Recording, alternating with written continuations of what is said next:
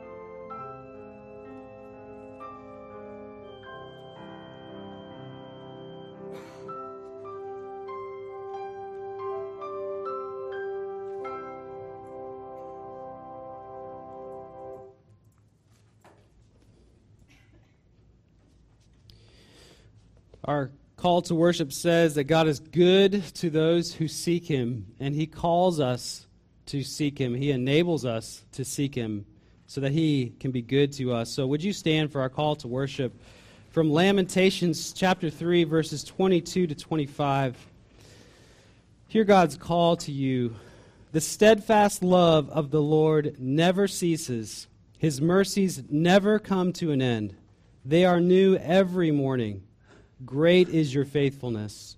The Lord is my portion, says my soul. Therefore I will hope in him. The Lord is good to those who wait for him, to the soul who seeks him.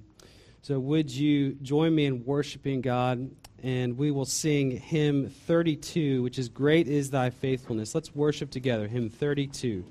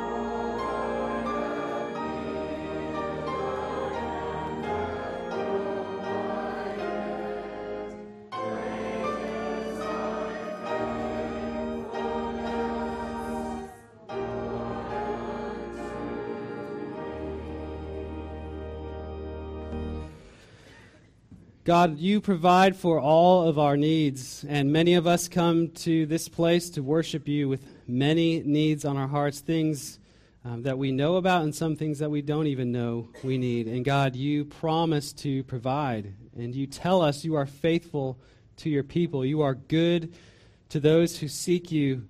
And so, Lord, would you be good to us this morning as we seek you and we worship you? Thank you for bringing us here. Would you give us your spirit in full measure so that we would praise you with joy, uh, that we would seek your face, that we would hear your words and receive them and live them out in our lives this week? So, would you lead us, and would you lead us in the prayer that Jesus taught his disciples how to pray?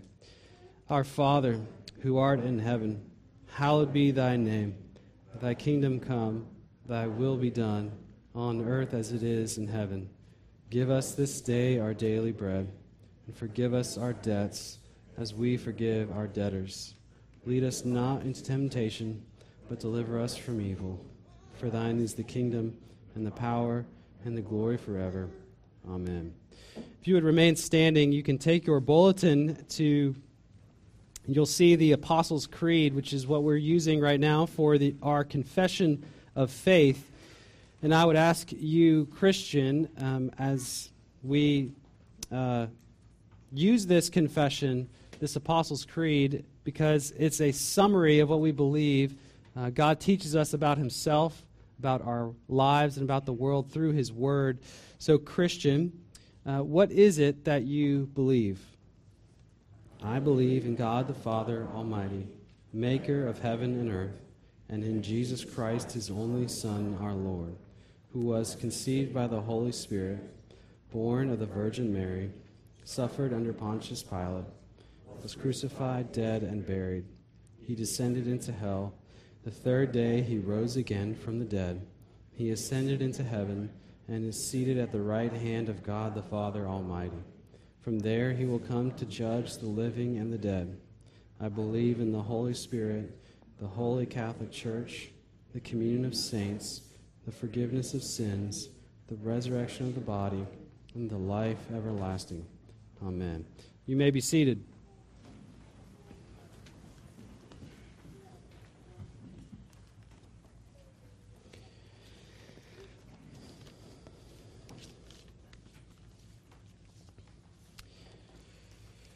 Would you please join me in a time of prayer?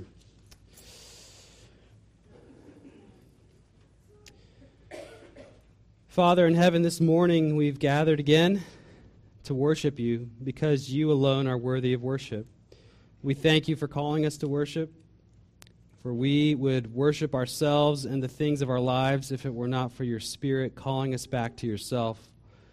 We would gaze at our sinfulness, at our weakness, at our weak faith, and we would lose hope. But you've drawn our eyes to look at your Son, Jesus, again this morning, who is the object and founder of our faith. He is high and lifted up, yet he is near and gentle and compassionate to each one of us here. Dear Lord, your word calls us to test and examine our ways and return to the Lord. And so we let when we continue to read it says, "Let us lift up our hearts and hands to God in heaven. We have transgressed and rebelled." And Lord, we know this morning how true this scripture is. Some of us here have wandered far from you, but you never stop calling us back. So we pray that you would help us to acknowledge our transgressions, our sins, our rebellion by the work of your Spirit so that we can be restored to a right relationship with you. Lord, like the prodigal son who walked away from you, we pray you would draw each one of us back to yourself this morning.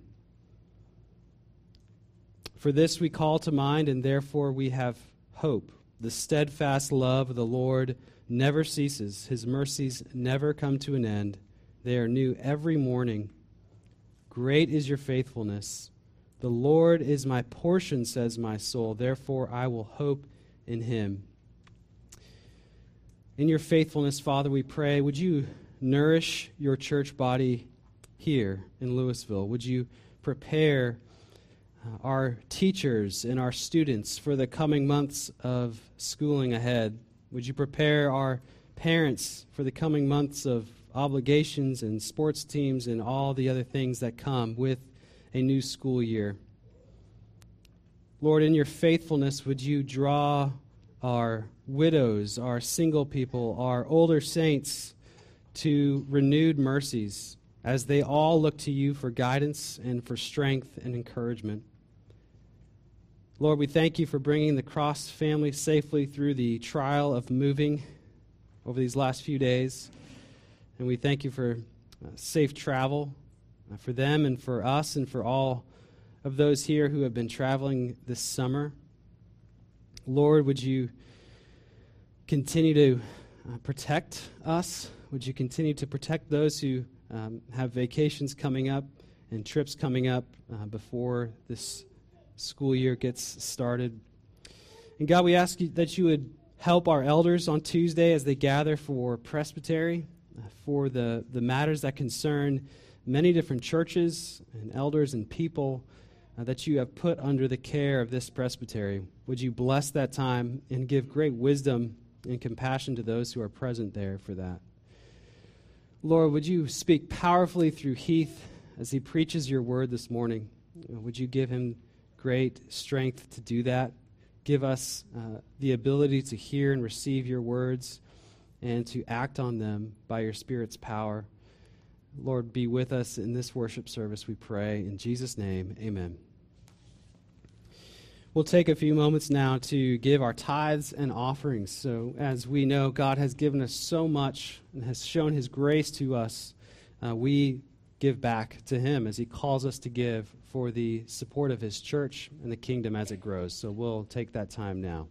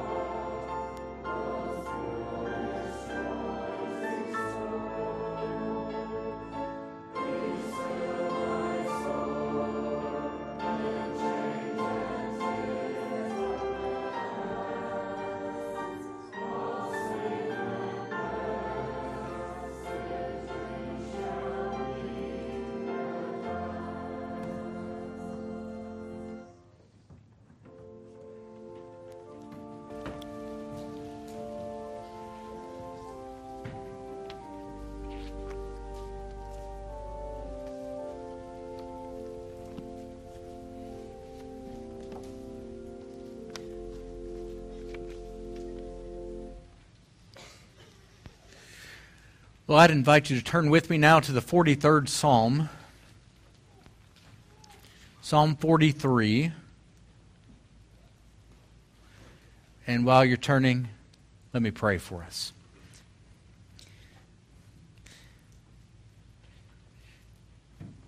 Lord Jesus Christ, have mercy on us sinners. Send out your light, send out your truth, and let them lead us to God our exceeding joy, that we might be thankful people. For we ask it in Christ's name. Amen.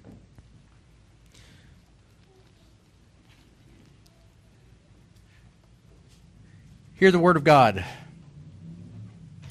Vindicate me, O God, and defend my cause against an ungodly people.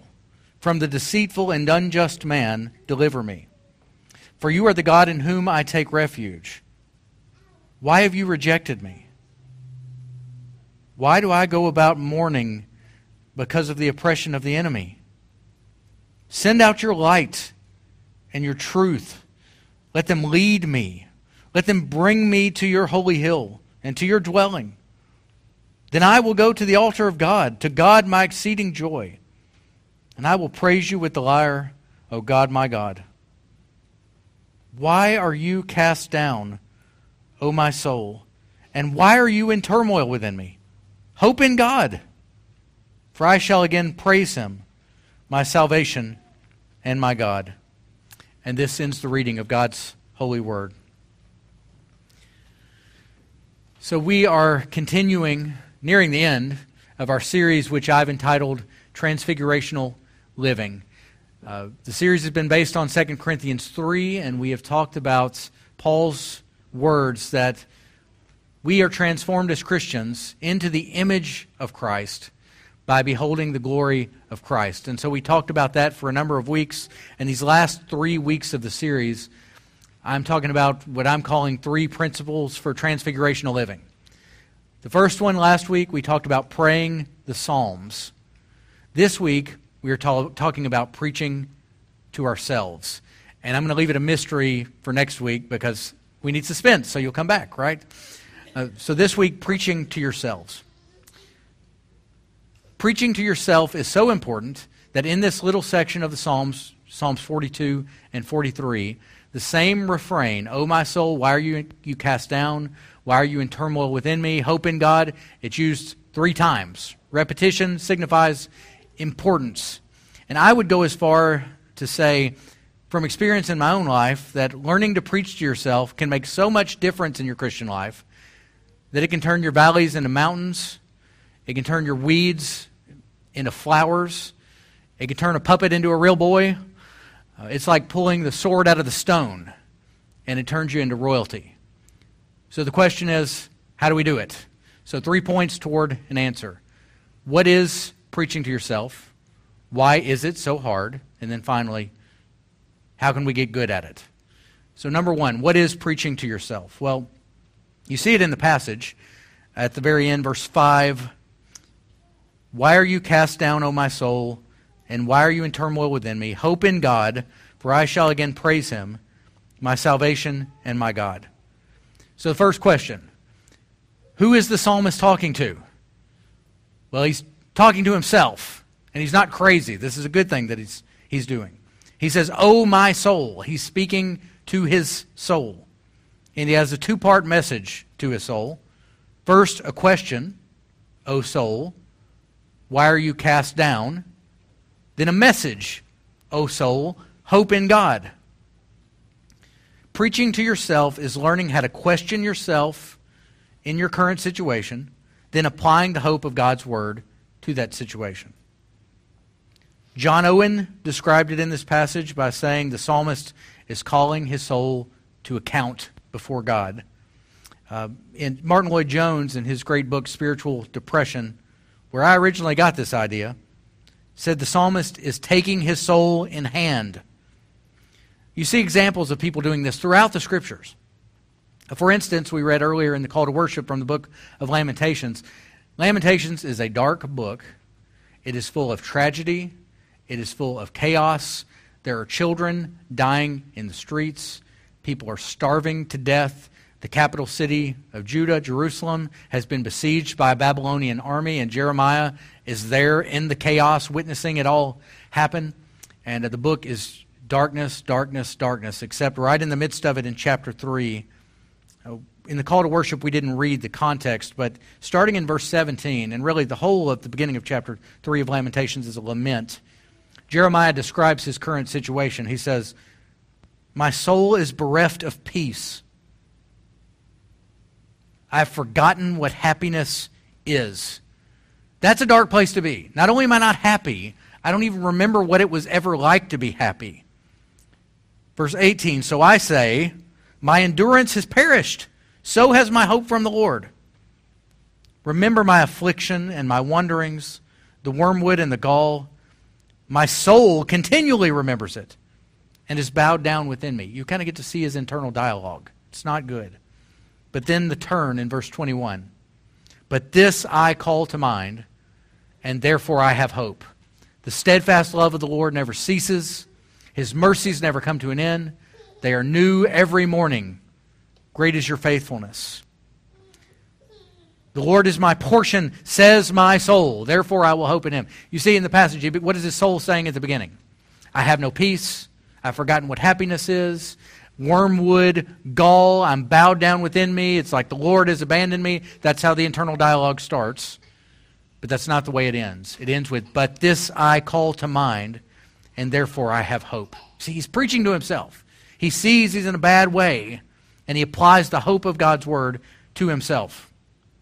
Here's another example King David in 1 Samuel chapter 30. I love this passage. David is at war. David is losing the war. He's in danger of the people turning on him. It says that the people want to stone him to death. Two of his own wives have been taken as, as plunder in this war. And this is what it says in 1 Samuel 30, verse 6. And David was greatly distressed, for the people spoke of stoning him, because all the people were bitter in soul, each for his sons and daughters. But David strengthened himself in the Lord he strengthened himself in the Lord. That's what preaching to yourself does. It's strengthening yourself. One more example. In Isaiah 65, verse 16, it says, He who blesses himself in the land shall bless himself by the God of truth. So here's the question Have you learned to call your soul to account? Have you learned to take your soul in hand and apply God's word to it, no matter how dark the situation? Have you learned to speak God's uplifting word to yourself when your soul is cast down? Have you learned to call the right things to mind to give you hope? Have you learned to exchange your weakness for God's strength by strengthening yourself in the Lord? And in the words of Isaiah, have you learned to bless yourself by the God of truth? That's what preaching to yourself is. Have you learned to preach to yourself? That leads to number two. Why many of us don't learn it, it's because it's very difficult, why it's hard. And back to our passage, well, the psalmist shows us why it's hard. It's generally because of circumstances. Look at the beginning of the passage. Verse 1 Vindicate me, O God, and defend my cause against an ungodly people. From the deceitful and unjust man, deliver me, for you are the God in whom I take refuge. Why have you rejected me? Why do I go about mourning because of the oppression of the enemy? So you could make a list here of all the problems that psalmist is facing ungodly people who are mistreating him, deceitful and unjust men, feeling rejected by God, and he says he's going about through life mourning. Dr. Kevin Elko, who's a sports psychologist, he's a Christian. I enjoy listening to him. Uh, he, he works for various sports teams to help encourage their athletes to be all that they can be, so to speak. And he tells a story about one time he was at, I think it was Disney World, and he said it was three days in, and I, he had, I forget how many, three or four little children. And just, let's just say, three days into Disney World with three little children during the summer. Some of you imagine how he was probably feeling. Uh, and happy and blessed would not describe it. So he described a situation, I'll never forget it, it was great.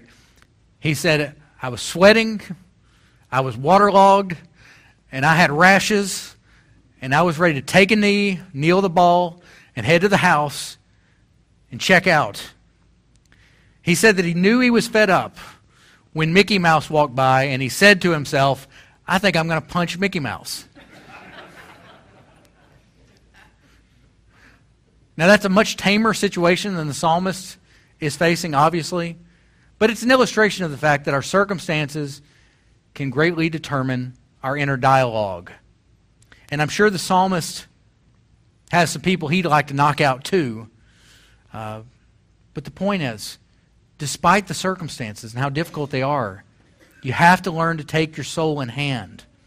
And Martyn Lloyd-Jones, in, in Spiritual Depression, summarizes how this works by saying that one of our main problems is that we listen to ourselves instead of speaking to ourselves. He says that's the great problem of life. We're constantly listening to ourselves instead of speaking to ourselves. Listening to yourself is, I want to punch Mickey Mouse. Speaking to yourself is, I need to enjoy these little children that I have and this opportunity that we have to bond as a family. Lloyd-Jones says, uh, quote, the first thing we have to learn is what the psalmist learned. We must learn to take ourselves in hand.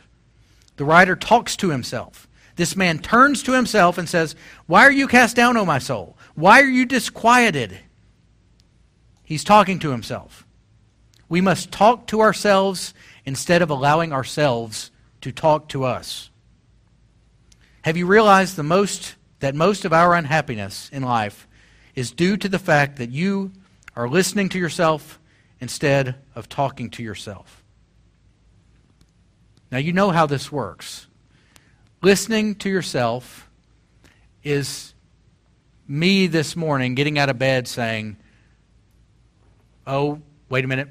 My jacket's packed. Where am I going to get this? Oh no, I need to do this. I need to do that. This thing is bad. That thing is bad. And before you know it, it's a runaway train of negative thoughts, right? And you've worked yourself into a bad mood. You've worked yourself you know, into a pity party. You've worked yourself into whatever. Lloyd-Jones is saying, when that starts happening, you've got to start speaking to yourself instead of listening to yourself. You've got to say, Be still, my soul. The Lord is on your side. You've got to say, This I call to mind, and therefore I have hope. The steadfast love of the Lord never ceases. You've got to say, Oh, my soul, why are you cast down? Why are you discouraged within me? You have to learn, despite the circumstances, to preach to yourself. Start talking to yourself instead of listening to yourself. But again, why is it difficult? I know from about 20 years of experience, it's hard to be a good preacher. It takes a lot of work. So that gets us to point three. How can we do this? How can we make it a part of our lives? Here's the first point under this heading. First, you have to be constantly working to diagnose the problems in your own life. And I don't mean like navel gazing, like nonstop introspection where you're constantly examining yourself and nitpicking every sin, every wrong thought, every wrong word. That can get you into spirals that are no good. But it does mean that when you find yourself in a bad way, in a bad temper, however you want to describe it, you are saying, Oh, my soul, why? You're asking yourself questions. Why do you want to punch Mickey Mouse? Why are you cast down? And as you begin to ask those questions, you know, the questions you ask determine the answers you get. So if you're not asking yourself why you're the way you are, you're never really going to get an answer. So you start with the question. And you remember you're either listening to yourself or you're speaking to yourself, and you begin to speak to yourself rather than listen to yourself. Again, Kevin Elko tells a story about a time years ago, uh, 1999. He was working for the Pittsburgh Steelers and his job was to interview candidates for the NFL draft and determine their mental stability and toughness and worthiness, therefore, for being drafted. And he said he had a moment in an interview with a potential draft pick who that changed his life. That an answer that this young man gave added a new phrase to Elko's vocabulary that he would continue to use decades later. So he asked the player in the interview, he says, Tell me a time in your playing career when you overcame adversity. And the answer of the player was My junior year, I separated a shoulder and I didn't miss a single game. So Elko asked him, How did you do it? And the young man's answer was, I said to myself, if my mom went to work every day with cancer for six years, then I can go on the field today. And Elko said to the, uh, the GM, draft that guy. But he didn't get a chance to draft him because it was Torry Holt who went on to play, was drafted earlier in the draft by the St. Louis Rams at the time and who may be a future Hall of Famer. But Elko said, I knew that guy was going to make it by that one phrase. I said to myself, if my mom could go to work every day for six years with cancer, I can get on the field today. In other words, he had control of his inner dialogue. He was speaking to himself instead of listening to himself. Here's the question What do you say to yourself? What have you been saying to yourself this morning?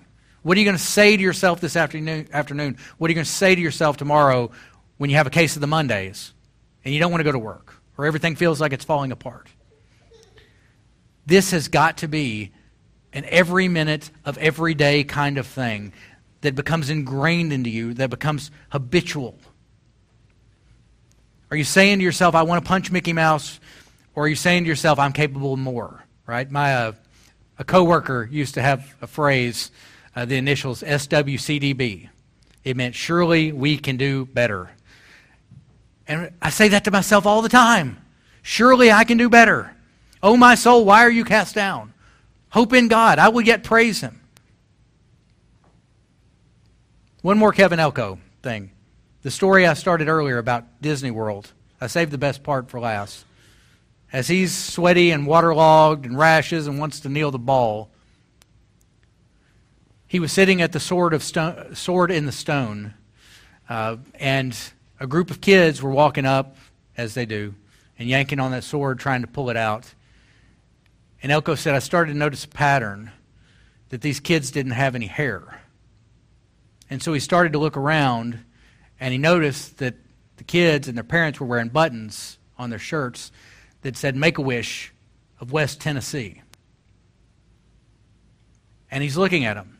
All these moms, all these dads, and they're smiling, and they're laughing, and they're hooting, and they're hollering.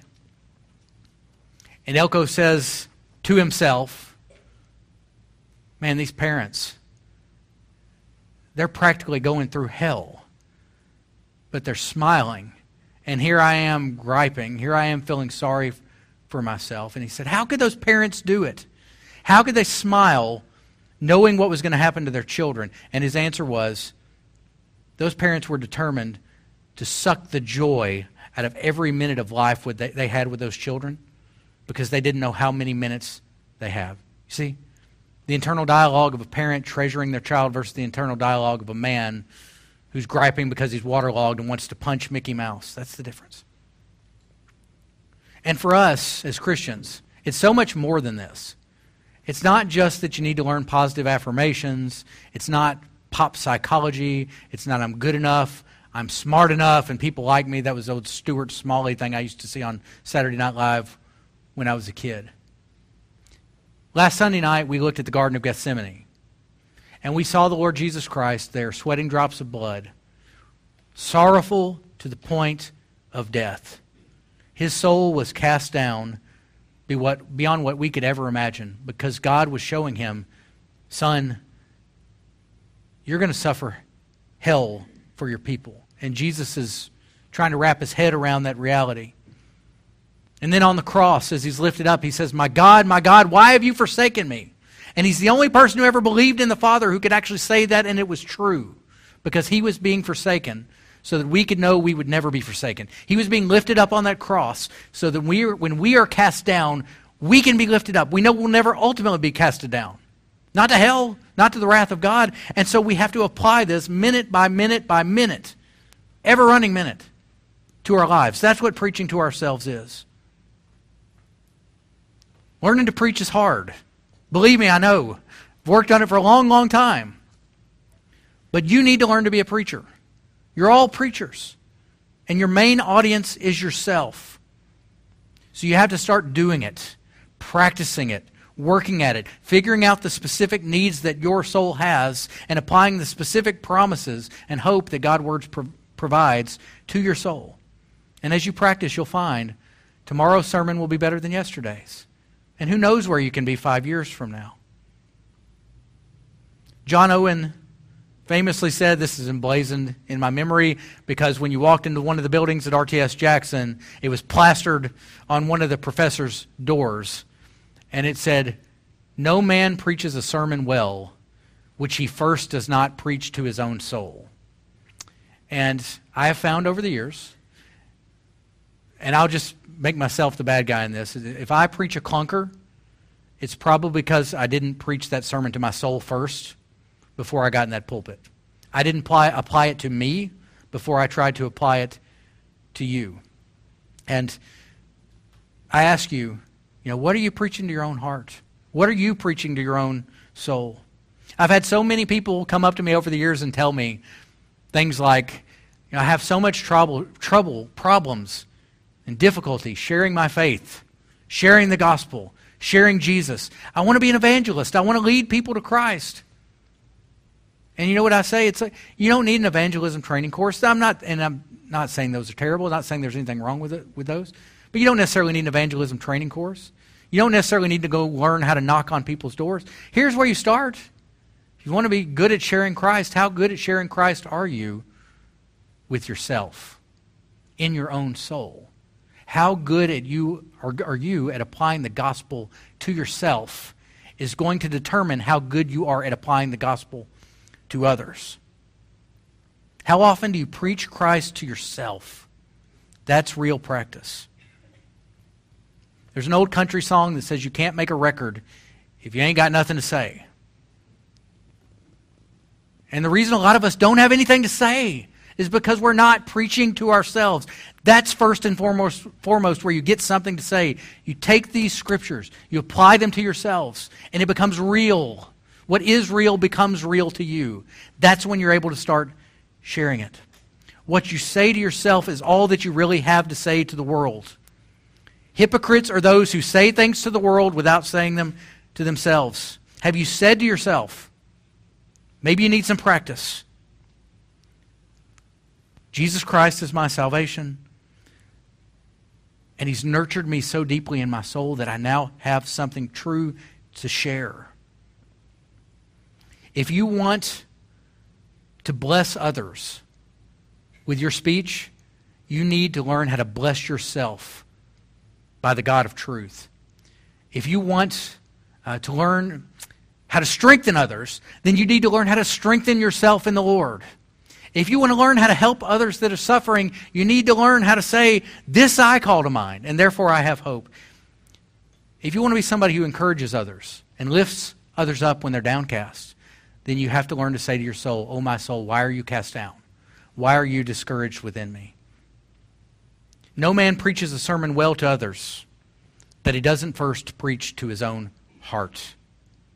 Let us pray.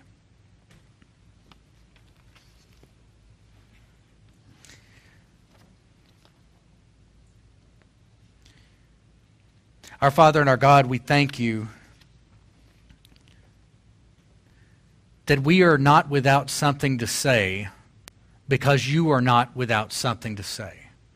We can speak truth to this world because you have spoken truth to us. We can speak hope to this world because you have spoken hope to us. Give us then a lifting up for the downcast this morning. Give us strength for today and bright hope for tomorrow. Blessings all mine with 10,000 beside. Make us skilled in the art and privilege of preaching to ourselves that great eternal hope that the Lord Jesus Christ, while we were yet sinners, died for us and therefore proved the love of God. And we ask this in Christ's mighty name. Amen. Now, before we come to the Lord's table, let's stand together and sing the first two stanzas of, of hymn number 44. Number 44.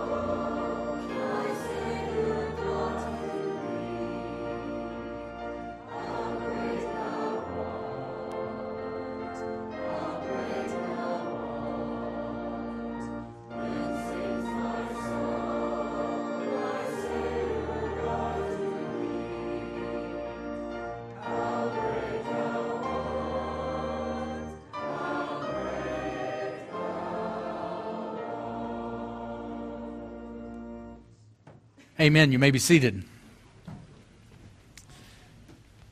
Well, we come now to the Lord's table. We have the privilege of worshiping God not only in word, but in sacrament. Uh, this table, this bread, and this cup is a sacrament of the new covenant instituted by the Lord Jesus Christ Himself to be continued, uh, to be partaken of uh, throughout His coming until we enjoy the marriage supper of the Lamb. As a sacrament, St. Augustine said, this is a visible word. It is first a picture of the Lord Jesus Christ and what He has done for us, how His body uh, and blood were given for our salvation, but also as a token, not only as a picture, but more than that, as a representation of the reality that when we come to this table, we enjoy communion with the Lord Jesus Christ and communion with one another as his people.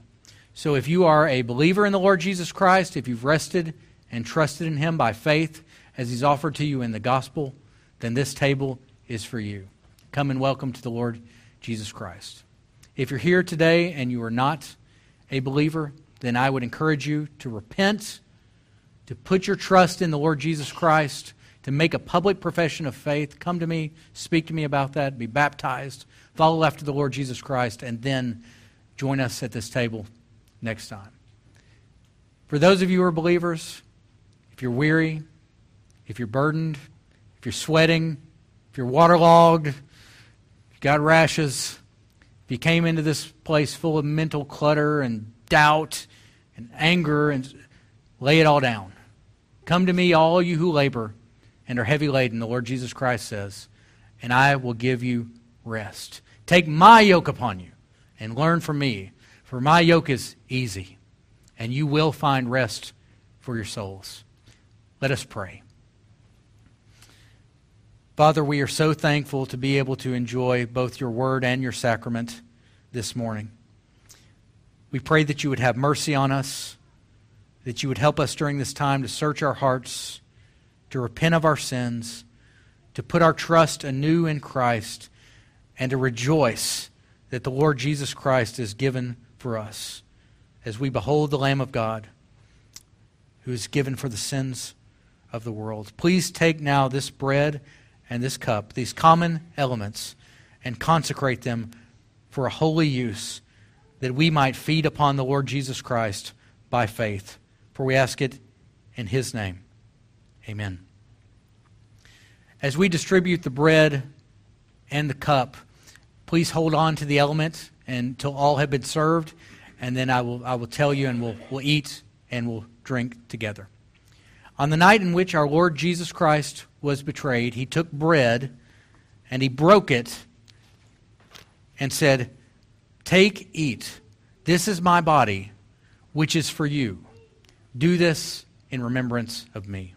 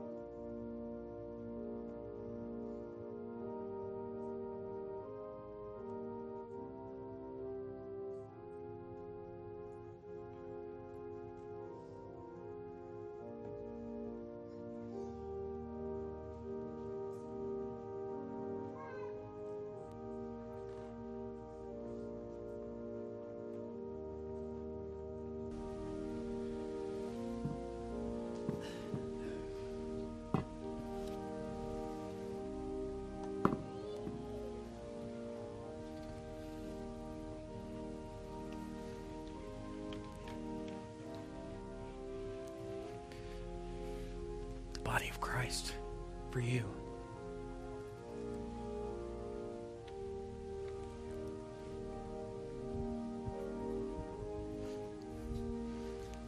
The body of Christ for you.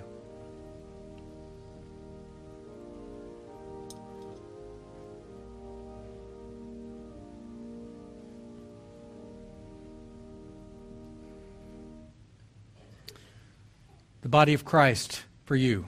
Take and eat.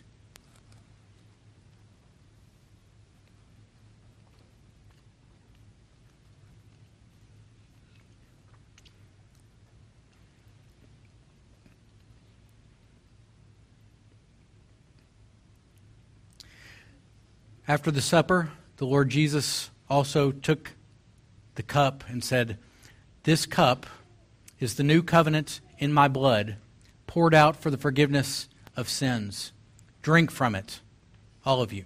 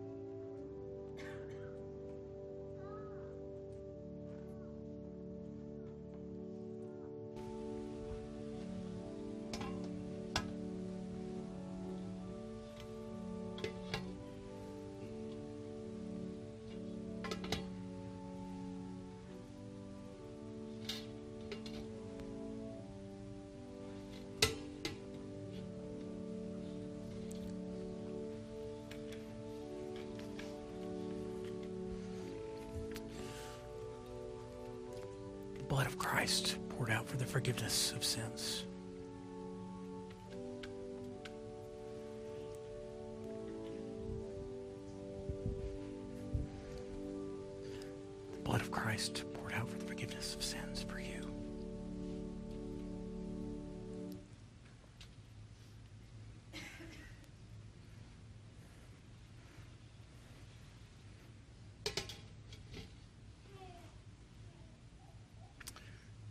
The blood of Christ, drink from it, all of you.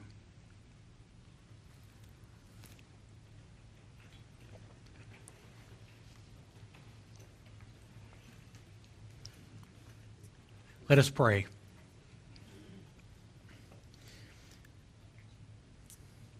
Our Father, this table is a great mystery. But we know that here you are real to us. The Lord Jesus Christ is near to us, that He's feeding us by faith. And we all came into this place with needs that we know that we have, and we came into this place with needs that we don't know that we have. Whatever those needs are spiritual, physical, emotional would you minister to us during this time? We thank you for this blessed privilege of partaking of this supper that we might proclaim our Lord's death until he comes again. May it be that when the Son of Man returns, he will find faith on this earth. For we ask it in Christ's name. Amen. Now let's stand together and sing the third and fourth stanzas of hymn number 44.